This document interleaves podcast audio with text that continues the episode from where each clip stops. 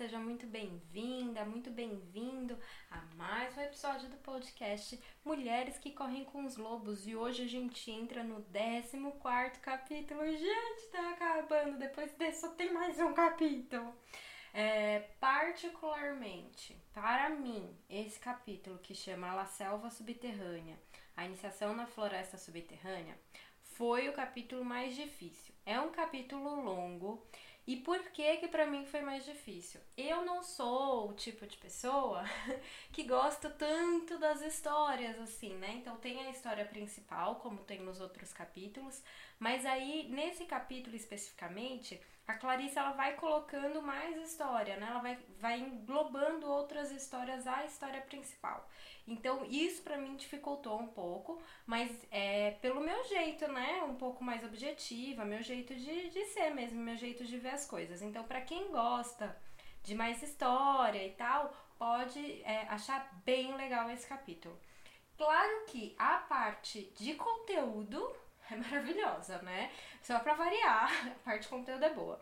É um capítulo que fala sobre é, toda a vida da mulher, né? Não fala especificamente de uma parte, como os outros capítulos que falavam de alguma parte, né? Da dor, da braveza, de encontrar os ossos, do relacionamento amoroso, enfim. Não é esse desse tipo. Na verdade, é um capítulo que vai falar de todas as passagens da vida da mulher. Mas antes da gente adentrar aí ao capítulo 14, vamos falar um pouquinho do capítulo 13. O capítulo 13 foi sobre as cicatrizes, é, sobre os machucados que a gente tem e como é que a gente vai lidando com isso, né? Que mesmo quando a gente lida, mesmo quando a gente coloca para fora, essas cicatrizes elas ainda vão existir. O machucado aberto não mais, mas as cicatrizes elas vão continuar existindo. Mas mesmo assim vale muito a pena a gente expor os nossos segredos, a gente expor aquilo que dói porque é, essa exposição ajuda a gente entender, a compreender melhor e, e, nesse trabalho de entendimento a gente vai conseguindo se sentir melhor, tá? Bom, primeira coisa que vamos falar, né, sobre é, esse capítulo, capítulo 14, é sobre os pactos que a gente cria ao longo da vida. A gente vai criando vários pactos, pactos pra gente ser aquilo que a gente não é, né? Então, é, a gente vai deixando a nossa mulher selvagem de lado e a gente vai criando um pacto com uma mulher um pouco mais frágil, uma mulher, né, aquela que precisa ser salva, aquela que precisa, enfim, receber só flores e chocolate, aquela que não tem condição de se virar sozinha, né? A gente vai aprendendo a ser esse tipo de mulher e vai deixando a parte mais selvagem para trás, porque socialmente falando, isso é melhor, né? Muito mais bem que isso. Vivemos numa sociedade patriarcal. E também, de certa forma, é, a gente quer atender as expectativas, né? A gente aprende isso, a gente aprende que o nosso valor vem daí. Então é uma coisa que a gente vai quebrando ao longo do tempo. E muitas vezes é, esse para... É, existe um paradoxo né, com esse pacto que a gente cria. Ele não é de todo mal. Por quê? Porque a partir do momento que a gente cria o pacto, a gente deixa a nossa mulher selvagem para trás e a gente cria uma máscara, uma armadura, uma pessoa que vai ali é, lidar com as nossas coisas que não somos nós mesmas, em algum momento a gente vai cansar disso. E por a gente cansar, a gente vai conseguir, é, de alguma maneira, entender melhor essa pessoa, sabe? Então esse paradoxo é bom, porque é como se eu perco a minha mulher selvagem e aí eu volto lá com mais maturidade, de um lugar é, já com uma outra visão, de uma outra perspectiva, e aí eu vou aprender talvez melhor sobre essa mulher selvagem. Então não é de todo mal, né? Esse pacto que a gente cria. Ao longo da vida, a gente é, renuncia à nossa intuição e aí a gente não sabe, né, muito bem aquilo que a gente está escolhendo, que muitas vezes nos parece o caminho mais fácil, mas a gente não, não sabe a dor que a gente vai receber em troca disso. Então, por exemplo, a gente escolhe, sei lá, né, fazer um, uma faculdade muito tradicional, como medicina, engenharia, é, advocacia, direito. A gente escolhe esse caminho porque ele parece mais fácil afinal de contas todo mundo vai aceitar, o pai e a mãe vão chorar, vão achar maravilhoso, ao invés de escolher o caminho, sei lá, da artes cênicas, da moda, da, da biologia, enfim, algo que não é muito bem quisto pela sociedade. E aí a gente acha que escolhendo esse caminho mais fácil é, vai ser melhor, né? A gente não vai ter tanta dor. Mas em algum momento a conta chega. A conta chega e você vai querer jogar tudo isso pro alto. Outro exemplo é, por exemplo, um relacionamento. A gente se mantém em relacionamentos que não são bons pra gente, que não nos fazem bem, só pra gente não ficar sozinha. A gente renuncia aquilo que a gente é, aquilo que, enfim, a gente traz dentro de nós, só pra gente não ficar só. E a gente acha que isso é uma boa renúncia, a gente acha de fato que a gente tá fazendo uma boa escolha, né? Porque a dor de ficar só acredita-se que é maior do que essa dor de não ser quem a gente é, mas não existe nenhuma dor maior do que a gente não ser quem a gente é. Sempre que a gente é quem a gente é, é a gente tem um lugar para voltar, a gente tem uma âncora, a gente sabe que ali tá seguro, por mais que o mundo ao nosso redor ele esteja virando de ponta cabeça, tá? Bom, o conhecimento sobre os nossos hábitos, da nossa alma, da nossa essência, eles precisam estar maduros para que a gente entenda.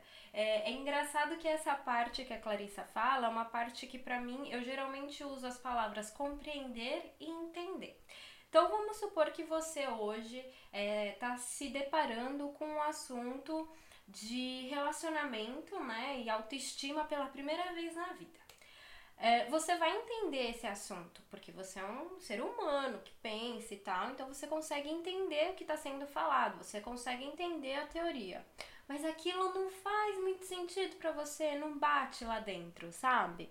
E aí você leva um tempo até compreender isso. Às vezes você precisa ver esse assunto inúmeras vezes ao longo da vida até você de fato compreender. E a partir do momento em que a gente compreende, que a gente tem essa maturidade, que a gente vai realmente adquirir esse autoconhecimento, que aquilo vai realmente fazer diferença na nossa vida. Porque até então, aquilo é uma teoria, uma teoria como 2 mais 2 é igual a 4, ou seja, meio nulo assim, né? Te ajuda, você entende e tal, mas você não consegue trazer aquilo para sua vida na prática. Por quê? Porque não foi compreendido. E a gente leva tempo para essa compreensão em todas as áreas da nossa vida, com relação a todo o nosso autoconhecimento. E como cada dia a gente está mudando, então, por exemplo, hoje você aprende sobre autoestima e relacionamento, mas você só é, entendeu. Beleza, mas amanhã você vai entender também sobre codependência. Depois de amanhã você vai entender também sobre a sua autoimagem. Depois, depois de amanhã, você vai entender sobre a importância do autoconhecimento em si. Beleza. Aí, depois, depois, depois, depois de amanhã, você vai voltar para o tema do relacionamento e autoestima e você vai falar: ah, "Nossa, agora eu entendi". Por quê? Porque você precisou passar por todo esse caminho para ter maturidade para entender o primeiro tema. E é isso que vai acontecendo, né? E por isso que o caminho ele é sempre cíclico, porque aí você vai entender uma parte desse tema de relacionamento e autoestima. Aí depois você vai passar por todo o processo, aí você vai voltar lá, aí você vai entender uma segunda parte, e assim sucessivamente. Entende? Então é, é, é importante a gente saber dessa maturidade, que a gente precisa ter um conhecimento sobre o autoconhecimento que vai levar a gente à compreensão e não só ao entendimento, tá certo? No fundo, a gente sabe né? Que a gente precisa desse esforço, a gente precisa procurar por essa transformação, mas a gente quer aquela coisinha lá das cinco dicas de como resolver fácil e a gente sabe que essas dicas elas não vão ajudar. Por quê? Porque você vai entender essas dicas, mas você não vai compreender, porque a compreensão ela leva tempo, né? Então essas dicas elas vão entrar por um ouvido e sair por outro. Elas podem durar uma semana, um mês, mas elas não vão ter uma base forte, provavelmente. E aí você vai voltar pro começo e ir frustrada, achando que você que não consegue é, entender a situação. Na verdade, você entendeu, você só não compreendeu. Legal? Bom, a Clarissa também fala que, que é importante que a gente chore, Sabe aqueles choros, aquelas crises de choro que você tem, que você. e aí você nem consegue mais parar de chorar? Então, é importante, isso ajuda a limpar, isso cria um, uma ligação com o agora, isso cria uma ligação com a gente mesma, que meio que blinda a gente de pensamentos muito, muito loucos. Então, é, essa, é esse chorar compulsiva, ele traz presença e é uma presença necessária. Se você tá lendo o livro, se você já leu, você vai compreender o que, que o choro também é, representa na história desse capítulo, né? Então, o choro, ele afasta o diabo. E o choro pra gente também pode afastar esses pensamentos que não fazem o menor sentido, tá? É importante a gente lembrar que o choro ele faz bem, mas ele não resolve a situação. O que, que resolve a situação? Aprender sobre ela e colocar em ação. Aprender e colocar em ação. Aprender e colocar em ação. Então não adianta a gente só chorar, a gente só ficar ali com o sentimento, a gente abraçar o sentimento, acolher o sentimento e não entender e não aprender. Por quê? Porque a gente precisa desse processo cognitivo em que a gente aprende, a gente entende e depois a gente compreende. E a partir dessa compreensão a gente traz para ação. A gente precisa desse caminho. Então isso é importante estar tá bem claro, tá? É, quando a gente entra em contato com essa mulher selvagem, a gente sabe que sempre tem alguém esperando pela gente lá dentro. E isso é o que dá força, isso dá coragem, isso é que faz com que a gente vá os processos são cíclicos, mas a gente encontra uma vez essa mulher selvagem dentro da gente. E a partir dessa vez a gente vira a chave e tudo muda. E a gente consegue ir muito, muito, muito, muito, muito mais além, né? Por mais que às vezes a gente vai voltar, como a gente vai ver ainda um pouquinho mais para frente, ainda nesse, é, nesse podcast, a gente vai voltar, a gente vai precisar voltar mas a gente já sabe para onde voltar e a gente já sabe a força que a gente tem. Então a gente não tem medo, a gente volta. A gente volta e fala, tá, eu vou voltar e da hora que eu aprender, que eu compreender e que eu for colocar na ação, eu vou voltar muito melhor para mim mesma, né? Vou voltar muito mais desenvolvida e sabendo lidar com, com as minhas situações, tá?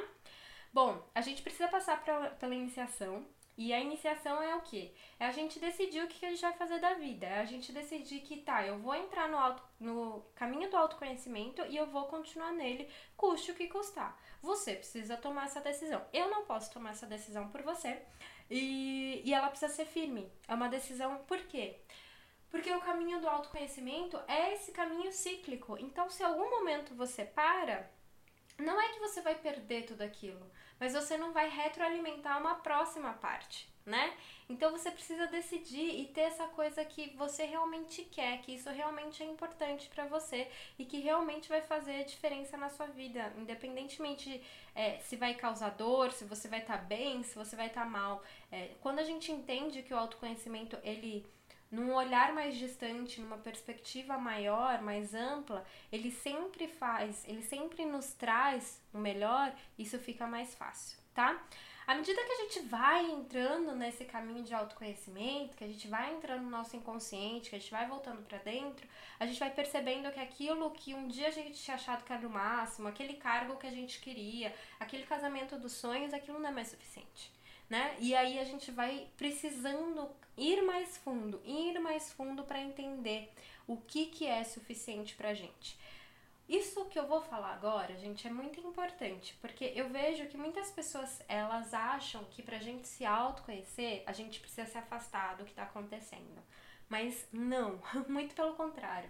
O autoconhecimento na prática, no aqui e no agora, é ele que é sólido, é ele que dá sustentabilidade. Porque quando a gente vai fazer um retiro e a gente faz o autoconhecimento todo lá, na hora que a gente volta desse retiro, a gente fica perdido. Por quê? Porque aquele retiro não era o mundo real.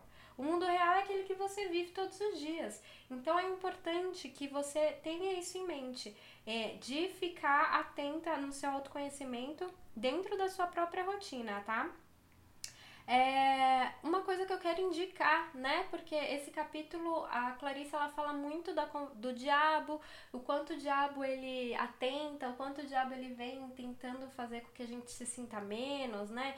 Ele impede que a mulher vá conquistar seus objetivos, obstáculos, ele cria obstáculos, é, ele difama, é, o, usa uma linguagem muito feia, muito dura, cruel. A gente encontra essas pessoas ao longo do nosso caminho. Muitas vezes essas pessoas somos nós mesmas, somos são as nossas mentes falando com a gente mesma. Então eu sugiro, né, como sugestão, que vocês leiam o livro do Napoleão Hill em que ele entrevista o diabo e que ele tem uma conversa com o diabo. Esse livro é muito interessante porque dá para perceber como o diabo, qual que é essa lábia. E aí ele meio que complementa a, a, o que a Clarissa tá falando no livro Mulheres que Correm com os Lobos, tá? A partir de um momento, a mulher ela procura pelo predador porque ela sabe que através dessa, desse caminho de procura do predador ela vai encontrar a cura, então ela não mais foge dele. Ou seja, se você estiver perdida aí na sua vida, se você não sabe muito bem o que fazer, se você não sabe muito bem quem você é, procure pelo seu diabo aí dentro tá? Procura por essa parte de você que fala mal, que fala que você não vai conseguir, enfim. Ou a pessoa ao seu redor que fala esse tipo de coisa. Isso pode ser um caminho muito interessante. Outra coisa importante, é importante ter fé em algo ou em alguém nesse caminho. Nem todo dia você vai acordar bem, nem todo dia você vai querer autoconhecimento, nem todo dia você vai falar, nossa, que maravilha, vou me autoconhecer. Não, não vai. E para esses dias é importante que você tenha uma âncora que seja em você mesma, que seja em algo exterior ou alguém que te ajude para te trazer para o centro, tá? E tá tudo bem. Tá tudo bem que a gente não esteja bem todos os dias. E para finalizar esse capítulo, é...